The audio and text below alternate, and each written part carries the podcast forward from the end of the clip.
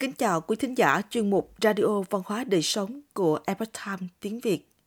Hôm nay, chúng tôi hân hạnh gửi đến quý thính giả bài viết có nhan đề Bắn tên, quân tử không việc gì phải tranh do Lâm Phương Vũ biên tập và Toan Đinh chuyển ngữ theo bản gốc lấy từ Epoch Times Hoa ngữ.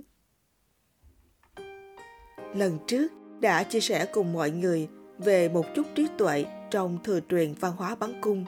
Ví như trước khi bắn tên, đầu tiên phải điều chỉnh nội tâm bản thân để tâm an tĩnh. Sau khi mũi tên bắn ra, nếu như không trúng, không được âm lòng oán giận bên ngoài, mà đều phải từ trên người mình tìm ra nguyên nhân. Liên quan đến bắn tên, cổ nhân còn lưu cho chúng ta trí tuệ gì? Trước tiên, bắt đầu từ một câu chuyện. Có một trấn nhỏ, nơi đó sinh hoạt cực kỳ an tĩnh. Có một ngày có người đến. Anh ta nghĩ nơi này có nhiều dân chúng như thế. Nếu vậy, ta tới đây bán cà chua thôi. Thế là việc buôn bán của anh ta cực kỳ tốt. Có người nhìn thấy việc buôn bán của anh ta rất tốt, liền nói Nếu vậy, ta cũng tới bán cà chua thôi. Cà chua người kia bán 3 đồng, vậy mình bán 2 đồng rưỡi. Đối phương nói, vậy ta bán 2 đồng.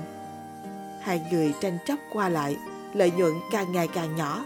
Cuối cùng, hai người đều không làm tiếp được. Một trấn nhỏ khác cũng có người bán cà chua. Việc buôn bán rất tốt. Có người nhìn thấy anh ta buôn bán rất tốt, liền nói Anh bán cà chua tốt như thế, không bằng tôi bán trứng gà đi. Hai người phối hợp buôn bán. Lúc này, người bán cà chua thuận tay mua trứng gà. Người vốn bán trứng gà thuận tay mua cà chua. Hai người phối hợp buôn bán đều càng ngày càng tốt. Kỳ thực, trong cuộc sống của chúng ta cũng vậy. Nhiều khi giữa mọi người sẽ tồn tại quan hệ cạnh tranh. Một số thời khắc chúng ta lại bởi vì cạnh tranh mà tổn thương hòa khí. Đồng thời, hai bên đều bị tổn thương sâu sắc. Như vậy, giữa hai người có tồn tại cạnh tranh, nhưng làm sao sử dụng trí tuệ để không bị tổn thương mà vẫn giữ hòa khí. Kỳ thực, cái trí tuệ này trong bắn tên có nói đến.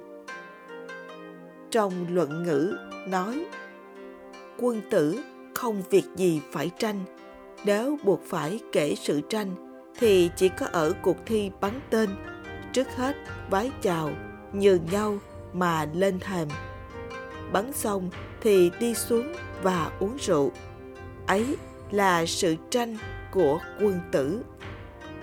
Ý tứ chính là nói, người quân tử có đức hạnh thì tâm bình khí hòa, cung kính khiêm tốn với người cùng ở chung. Không vì lợi ích cá nhân mà đi tranh với người khác làm gì.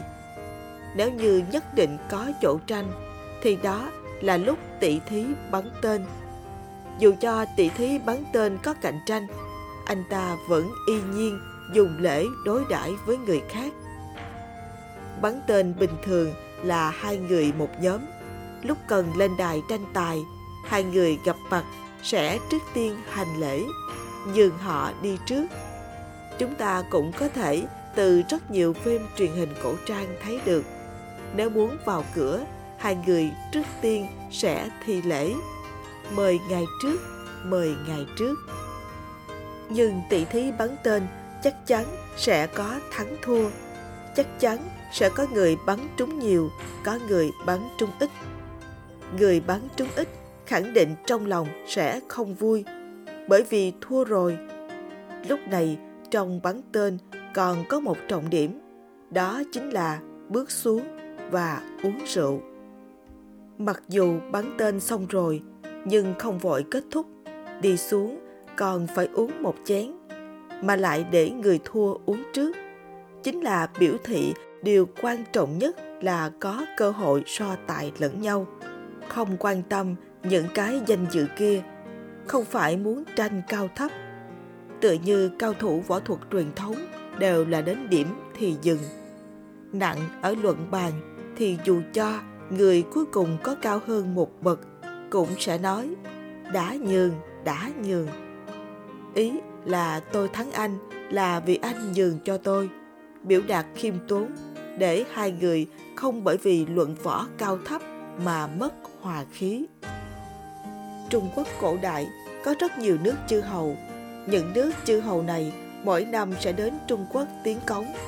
Bọn họ sẽ đưa tới một số vật phẩm trân quý như hoàng kim, ngà voi. Nhưng Trung Quốc một lòng đều là lúc đến thì lễ mỏng, lúc về thì lễ dày.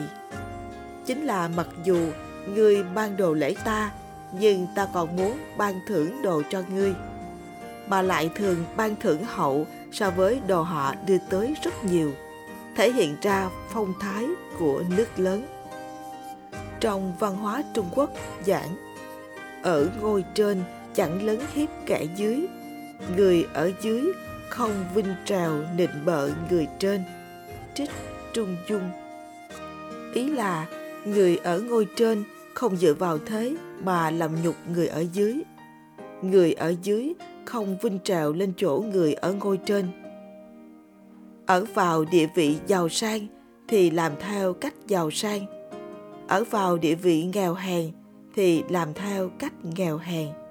Trích Trung Dung Quân tử lúc ở vào địa vị phú quý liền làm việc mà những người giàu có nên làm.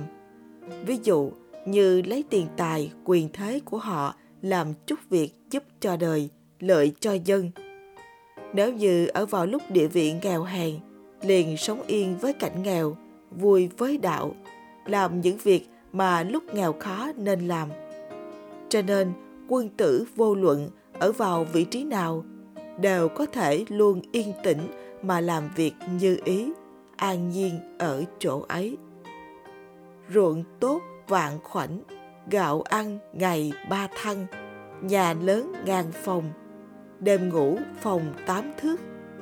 Trích Tăng Quảng Hiền Văn Ý là dù có ruộng tốt một vạn khoảnh, mỗi ngày cũng chỉ bất quá ăn ba thăng gạo mà thôi. Dù có phòng ốc rộng rãi ngàn gian, ban đêm đi ngủ cũng bất quá chỉ chiếm dụng chỗ dài tám thước lớn. Cho nên, trong văn hóa Trung Quốc xưa nay, đối với vật chất không truy cầu quá phận, mà là đem nhiều tinh lực đặt vào việc bồi dưỡng đức hạnh của chính mình. Đối với danh lợi phú quý cao thấp bên ngoài, quân tử không việc gì phải tranh.